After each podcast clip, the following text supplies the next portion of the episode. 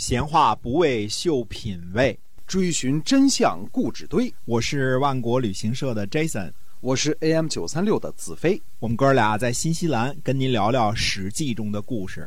亲爱的听友们，大家好，欢迎您呢又收听我们的节目啊，《史记》中的故事。《史记》中的故事呢是告诉您啊，在那个历史年代发生过什么样的事情。我们的节目呢，在每这每天都会更新。呃，也希望呢，您能够把我们的节目分享出去。好，我们今天继续的书接上文。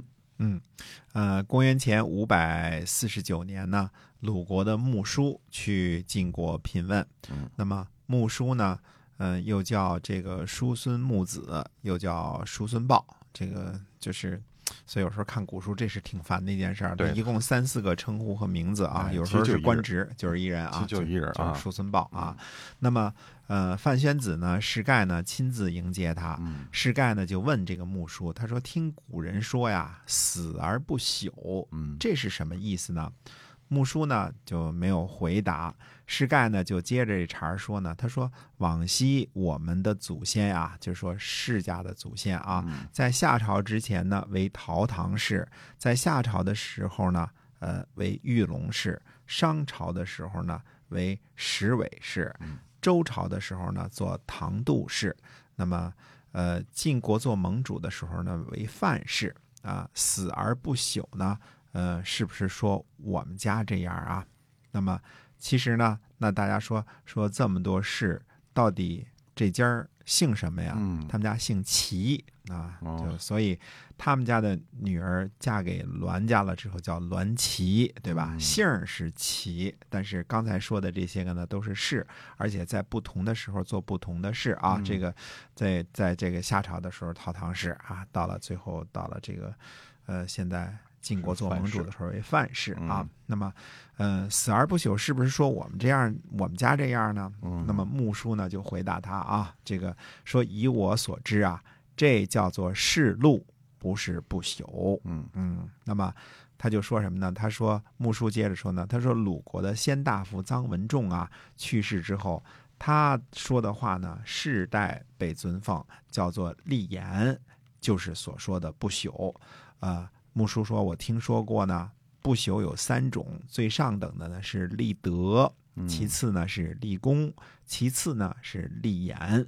啊，虽然时间久了呢，也不废弃，这才叫不朽呢。如果保住姓氏，守护宗庙，呃，社稷不绝祭祀啊，这样哪个诸侯国呢都有这样的这个家也有，国也有啊。就算是绝路显赫，也不能成为不朽啊。这个是呃叔孙豹的解释啊。我们说呃，其实呢，大家可以想一想啊，如果按照这种标准的话呢，实际上立德的是谁呢？立德的是周文王，对吧？他把这个这个以德治国这个思想等于给贯彻执行执行了，或者说叫周文王、周武王和周公旦，对吧？这个他们是把这个思想给建立起来的嘛？那所谓的立功是谁呢？立功就是指的周武王了，因为这个武王伐纣，把天下给平定了啊，或者说像周公旦这样。限制这个管蔡之乱，把政权给稳定了，这也叫立功，对吧？第三种呢，叫什么呢？立德是最上等的，中等的是立功，其次是立言，把这个呃语言给留下来。所以，什么叫文章千古事呢？就是把这个好的东西给留下来，像孔夫子这样，这也叫不朽，这是真正的不朽，而不是指的世禄。世禄就是你们家世世代代都做官做宦，保守住这个宗庙社稷啊，这个。不绝祭祀，这个叫世禄。不论你是家还是诸侯，这都叫世禄。这个当时还多着呢啊！哎，那么呃，我们看一看啊，这个所谓的这个叔孙豹推崇的这个臧文仲啊，在这个他呢是鲁庄公、鲁文公时期的名臣，这几乎就在春秋这个这个公元前七百二十二年开始纪年的时候的早期啊。我们看看这个。呃，叔孙豹这个称赞的这个所谓的臧文仲的这个言行啊，那么，哎，公元前呢六百六十六年，鲁国呢遭受大旱啊，这个鲁国命令臧文仲前往这个告敌啊，那么就是请求买米的意思啊。那么他对鲁庄公说呢，说国家呢为四邻援助，结交诸侯以信义，和他们缔结婚姻啊。这个，呃，这个神明呢盟誓，就是为了什么呢？和这个呃国，就是怕国家有难的时候啊，急迫的时候，那么呃。铸造好了这个上好的这个器皿呐，储存宝物财货，就是用于等于民众贫困的时候的这个时刻。嗯，现在呢，国家开始很着急了，现在是紧急闹旱灾了嘛，对吧？要请求呢拿出宝物去向齐国呢请求买粮食，这个。告敌呢，就是请求去买粮食的意思。我们说这个“敌”字写作入米啊，上面一个入，底下一个米。但这是买的啊，不是这个，不是这个要的啊，不是赊的，哎，不是 不是赊的。对，鲁庄公说呢，说那派谁去呢？臧文仲说呢，说这个国家机警呢，轻视去请求告敌，这是古制啊。我呢请求去。那么，呃，这个。他底下人当时还说的，说你这不是给自个儿找事儿呢吗？是吧？你这后来臧文仲说，那国家紧急的时候，作为卿士呢，就是要自己出力去去干这个脏活累活啊。臧文仲到齐国呢，献上了宝玉，那么请求这个买粮食的时候呢，说话非常的恭谨。我们这儿就不多说了啊，这个特别长的一段啊。最后呢，齐国人呢也没要鲁国的玉，就把粮食呢卖给了鲁国。嗯。那么，呃，还有些什么事儿呢？公元前三呃六百三十九年啊，这个鲁国大旱啊，这个鲁僖公呢就准备烧死巫王。这个巫王呢，就是就是就等于是残疾人啊。这个这个有一种残疾人，他等于是鸡胸嘛，就所以他就呃仰面朝天，然后胸是突出的，就是就是这种残疾人，当时呢被称作是巫王，那就是认为他们有不吉利的。那么有种迷信说呢，只要是把他们烧死了呢，就能够缓解旱灾。结果呢，臧文仲呢就劝阻了啊。所以说这这个巫王有什么罪过啊？这个对吧？你身有残疾而已。对，身有残疾而已。结果那一年呢，这个鲁国呢虽然遭灾，但是并没有死人啊，这个并没有形成大灾。公元前呢六百三十四年的时候呢，臧文仲呢和东门相仲呢去楚国弃师，最后呢率领楚国的军队呢占领了齐国的谷，这可是不小的胜利啊。呃，当时呢我记着还有一个记载，就是说这是。以什么以楚军？以楚军的意思就是能够完全控制楚军，等于当时楚成王呢是把军队交给鲁国了，你去你去这个率领就行了，而且呢攻击了这个齐国的这个。这个地界啊，谷地啊，这是鲁国从来不敢太想象的事情啊。那么当时我记着我用了一个比喻，就是是讲这个讲这个事情的时候，就当时楚国已经是差不多全国山河一片红了，对吧？除了这个齐国、晋国和秦国以外，差不多全都是这个楚国的同盟国了，对吧？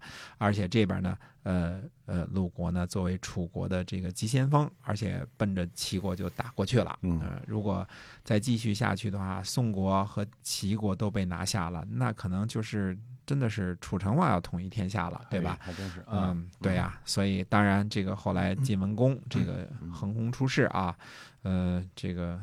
否则，这个诸侯还真的是比较麻烦啊。那么，呃，接着说这个呃臧文仲啊。那么，公元前六百二十九年呢，晋文公呢把曹国的土地呢分给了诸侯。我们说曹国跟晋国不对付嘛，对吧？臧文仲呢，因为去得快，嗯，表示恭谨，所以分到的土地最多。当时住旅馆嘛，旅馆的人说这个你得怎么着，所以他就快马加鞭去了嘛。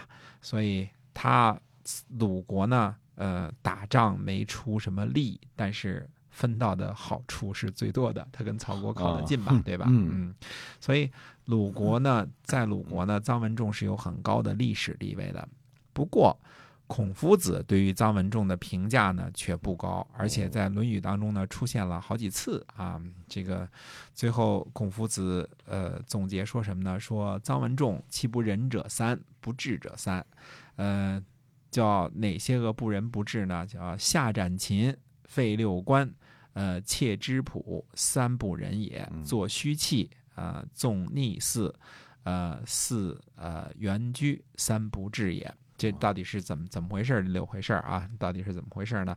说这个臧文仲呢不任用展禽，展禽就是柳下惠，我们说那个坐怀不乱的那主啊，嗯说不用柳下惠这样的人贤人做官呢，他有抑制这个贤能的这个嫌疑啊。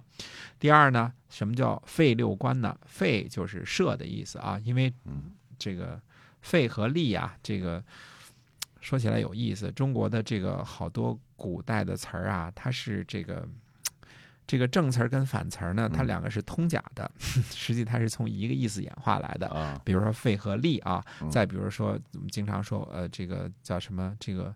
呃，武王有乱臣识人，实际上是有治臣识人。嗯乱和治也是这个最早的时候是一个词源的。这个呃，没有治就没有乱，没有乱就没有治啊。嗯哎，所谓的废六官呢，实际上是立六官啊，是嗯就是这个这个建立了关卡，建立了关卡之后呢，干嘛呢？收税。那么孔夫子认为呢，啊呃，废六官呢，这是与民争利；那么自己的妾呢，织席卖钱，这是也是与别人争利。呃，嗯当然也有人说说这个那不是这个自个儿织了席子，也可能不是去卖钱去，这个这个说不定就是嗯这个自力更生了啊，嗯这个稍有那个什么啊，这是三个。总而言之，这个呃，这是呃不仁呃三个不仁的地方啊。纵逆寺呢是指的这个臧文仲呢，把鲁僖公的这个神主啊，呃。在这个鲁僖公这个死后呢，是放在这个鲁闵公的上边了，嗯并且呢，臧文仲宣称呢是什么心鬼大，故鬼小。嗯，说心死的这个、这个这个鬼啊，这个大，这个这个鬼跟我们现在跟我们这个鬼的用法是不一样的啊。嗯鬼并不是一个贬义词啊。那么做虚器是指的什么？是指臧文仲呢为守护国家大规的这个房子呢，进行了这个一些个雕饰、雕梁画柱的事，这个预约了礼制啊。那么呃，祀原居呢是指的是什么呢？这个臧文仲呢要去祭祀一只叫做原居的大鸟，嗯因为这个这个他在这个海边呢停留了很长时间啊。那么祭祀呢是件很庄严的事情，说你不应该有有一只这个。停留比较长的大鸟，你就你就去祭祀它啊！当然，这个臧文仲后来也为这事儿呢向反对他的柳下惠道歉了，并且呢，呃，记下来、记录下来，告诫别人啊，说这事儿我做的不好。但是呢，孔子认为这是臧文仲做的三个没有智慧的事情。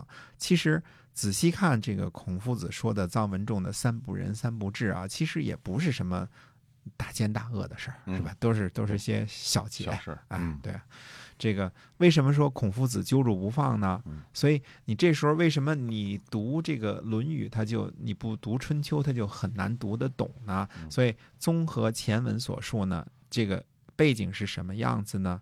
呃，其实呢，呃，这个我们在联系这个叔孙豹在公元前五百四十九年对士盖说的这一番话呢，你就理解了。嗯呃，为什么《论语》这样说了？因为呃，臧文仲说的话已经被鲁国历代的士大夫变成了臧文仲思想了。嗯嗯、懂我的意思吧？这个已经成了这个历代传颂，被视作不朽了。他在鲁国呢，已经是这个新的主义、新的思想，呃，就已经是神话了。嗯在这种情况之下呢，呃，那可以想见，孔夫子的学子们呢，也是把臧文仲看作楷模和学习的榜样的。嗯所以呢，这种情况之下呢，孔夫子特地指出了，即便如三臧文仲这样的这个这个发明臧文仲语录的这个人呢，也有三不仁、三不智。他就要告诫弟子们呢，就是呃，不要认为说臧文仲已经是这样好了，有这个不朽的这个典范了。呃，那他也做了很多呢不该做的事情。嗯至于臧文仲同学的先进事迹和他有名的臧文仲语录，这个在那个时候的鲁国呢是无人知不知、无人不晓的。嗯你不用提这个事儿。那所以孔夫子说臧文仲这些事儿呢是这个意思。如果说你理解反了呢，你就会怎么认为呢？说啊，那孔夫子的看法显然跟其他的鲁国的人都是不一样的嘛。大家认为这个无所谓的事儿，孔夫子这人怎么这么这么挑小毛病啊？就是你嗯你你揪人小辫子不放啊，对吧？呃，那对于人人都知道的事情，这个前面的背景孔夫子就略去不说了嘛，因为。古人惜墨如金嘛，那嗯那那刻字儿也挺老费事儿的，是吧？啊哎，其实孔夫子说这个臧文仲三不仁三不智的这个事儿呢，就是教导学生要全面客观的看问题，不要说一好呢什么都好，说臧文仲这样的人也是有缺点的，就是这么个意思。嗯。但你要不理解这个前后的背景呢，你读《论语》他就不可能读得懂。你背，你背十次、八次、百次，你背完了之后，你看到这儿，你还是糊涂，嗯。你怎么能讲清楚？所以春秋呢，这个是这个学《论语》的一个一个怎么说呢？是一基础课。你你了解了背景之后呢，你就能明白好多《论语》当中的事儿。哎这就现在好多《论语》呢，你死背死讲，你到底也不知道它是怎么回事儿，因为你没有这个历史背景了，对对吧？嗯那么，但是过了这个几百年、几千年之后，张文仲同学早就不为人所知了。嗯但是很多人呢都会知道《论语》，那你就可能误会孔夫子。如果你这就是为什么说经典啊，你一定得懂历史。你不懂历史呢，你读经典就是是读不事。倍功半，哎，嗯读不明白。那么今儿这个叨叨这个文绉绉的事儿叨叨的多了点儿，那么哎接着下次呢，还是还是接着跟大家讲故事。